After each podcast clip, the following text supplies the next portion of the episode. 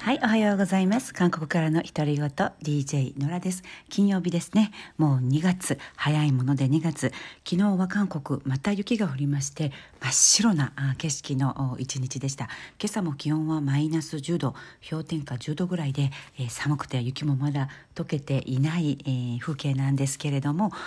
今韓国で大流行この冬大流行しているグッズがあるんですがそれが今雪に関連するものなんですね。何かと言いますとアヒル。アヒルです。スノーダックスノーダック、えー、訳せば雪アヒルかな。雪アヒルが今大流行しています。でまあ想像がつくかと思うんですけれども雪アヒル雪だるまの代わりに雪アヒルを作るということで私も昨日作った雪アヒルを、えー、子供と一緒に雪アヒルを作ったんですけれどもそれを、えー、今日のラジオトークの表紙の写真にアップしたんですけれども、えー、この冬大流行していますいます。ダイソーが一番最初に発売したのかな？韓国のダイソーとかでね今はもう品切れで、えー、全然、えー、ソールドアウトで手に入らないっていうふうに聞いたんですけれども昨日は本当に、えー、もうふさふさの雪がかなり、えー、積もったので、えー、あちこちね外に出るとあちこち、えー、アヒルさんが たくさんいました。車の上とか、えーいろいろね子どもたちがもうたくさん公園とかで作って、えー、アヒルがね滑り台の上にもいたりと、えー、たくさんのアヒルを見かけたんですがこのブームのきっかけは、えー、まあもともとじわじわと流行っていたんですけれどもあの BTS パンタンソニョン団防弾少年団 BTS の RM さんがご自身の SNS に、えー、アヒル雪アヒル、えー、スノーダックを7匹作ったものをアップさせたんですね。でそれからますます話題題になりまして、えー、あちこちのお店で、えー、ソールドアウト品切れというふうになりました。であの今見てもまだ品薄状態が続いているみたいなんですけれども、えー、どんな、えー、道具かと言いますとこう大きなこうハサミみたいにこうこう手持ちの部分がついていて長い柄の部分があってで先にアヒルの端形を作れるようなね、え型がくっついているんですけれどもあその写真もアップしようかな。であの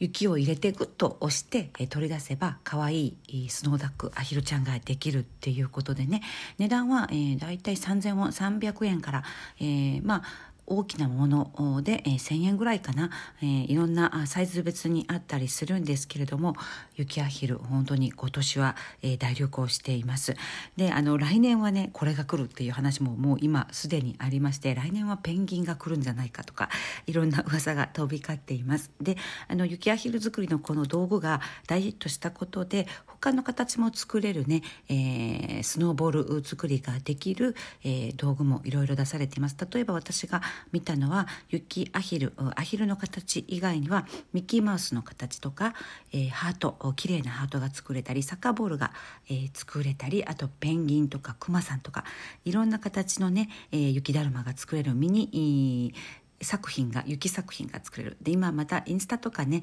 SNS 時代なので、え、インスタ映えするような、え、雪の作品を作って、え、それと一緒に写真を撮って、え、アップロードするみたいな、え、若い人たち、え、から大人までね楽しむ遊びのように、え、コロナ時代にぴったりの遊びだなっていう感じでね、え、そうやって一人遊びする方が、え、とてもたくさんいらっしゃいます。えーまあ、アヒルのブーム、まあ、雪だるまよりも雪が降ったらアヒルを作るというねこの冬冬の流行なんですけれども、えー、それ以外ね、えー、韓国のニュースとしては、えー、っともう来週ですね。来週の12日が旧正月なんです。2月12日。で、えー、韓国は旧暦で、うん、旧正月とか旧盆というふうに旧暦で、えー、お正月とか盆を祝うそして連休になるという文化があるので、えー、必ずね旧暦の暦を暦を知っていないととても不便なんですね。で、えー、韓国でこう年間スケジュール帳のこう手帳とか、えー、壁にかけるカレンダーとかを買ったら必ず、え、小さい字で旧暦も一緒に書いてあります。であの日本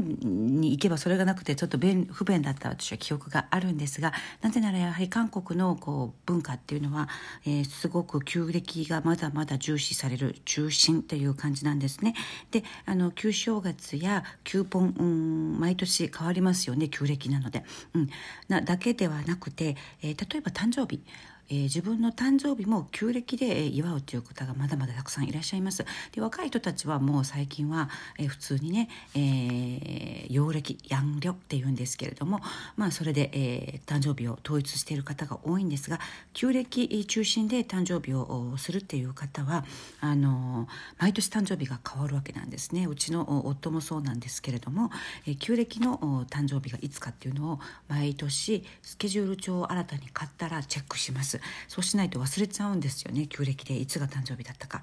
あとね、えー、命日ですね。命日、えー、ご先祖様の命日、えー、も、えー、旧暦でするのが一般的です。私もあの義理の父そして私の実家の父の命日、えー、両方とも、えー旧暦でやっているのでで旧暦の時に、えー、チェサというね法事をするんですけれども旧暦の命日に。だからしっかり、えー、旧暦のカレンダーに、えー、年始めに、えー、命日までね、えー、書かないと忘れてしまうということで法事とかイベントがありますので、えー、とても重要視しています。で、えー、なかなかねあのこれに慣れずに苦労される方とかも日本からいらっしゃった方いらっしゃるんですけれども、えー、本当に、えー、旧暦まだまだね韓国では重要視されているのと同時にあと年もね、えーとよく聞かれるんですけれども、えー、韓国では数え年がポピュラーです。一般的に年を聞かれた時に、えー、数え年、えー、数え年で自分の年齢を言うのが当たり前です。普通です。で、えーと、それを韓国年半軍内半軍内半軍内メッサリエよ。半軍内何歳って韓国の年でっていうふうに付け加えて言う人もいるいるんですけれども、まあ、何も言わずに自分の年を言う時はテレビ番組とかでも、えーと、数え年を言います。で、えー、万で万で年を言う時は、えー、万メッサリエよ。万で何歳ですみたいにね、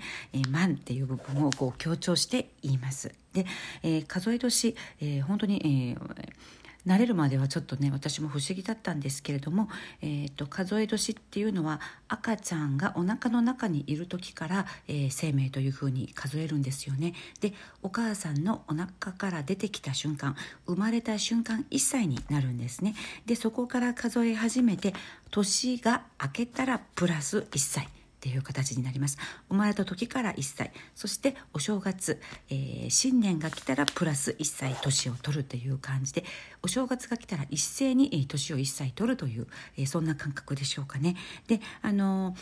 私の娘例えば、えー、12月に生まれたんですよ。で12月生まれとか本当にうん数え年損っていうかね、えー、そうなっちゃうんですけれども12月に生まれてしかも12月年末に生まれたんですね。生まれた瞬間1歳、えー、韓国では1歳でしょ。で、えー、数日経ったらすぐ年が明けるのでまたあプラス1歳で、え、新生児なのに人に言う時は2歳。2歳みたいにね韓国としてはなってしまうんですね。であのまあもちろん赤ちゃん新生児の場合は何ヶ月ですっていうふうに、えー、あの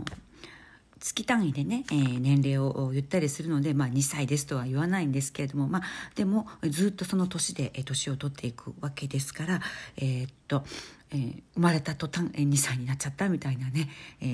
ー、そんな感じで12月生まれの娘としてはちょっと不服なようです。で自分の数え年を言う時に、えー、分かりやすい言い方としては、えー、本当の誕生日が来ている前だったら、えー、満の年にプラス2歳誕生日後だったら自分の満の年にプラス1歳をして、えー、言えば正確に、えー、数え年になると思います。いやもう数え年嫌ですよね自分の年よりも1歳か2歳上乗せして言うことになるので私はいまだに「満何歳です」って「満何歳です」というふうにね強調して言うんですけれどもあるいはあのグローバル